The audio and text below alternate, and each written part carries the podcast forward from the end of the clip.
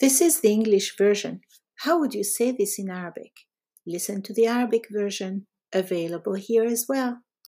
I woke up with a sore throat today and had to cancel attending a birthday lunch with five of my closest friends. I could not take the chance of getting anybody sick in this COVID season. I was very disappointed at first, but got a lot of satisfaction after a very productive day as I managed to record and upload 12 episodes for this podcast. Oh, and not to worry, my sore throat is gone.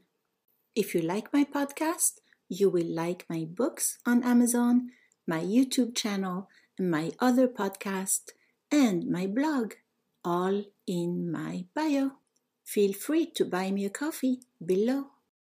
You can read this with me on my YouTube channel, Things You Need to Know About Arabic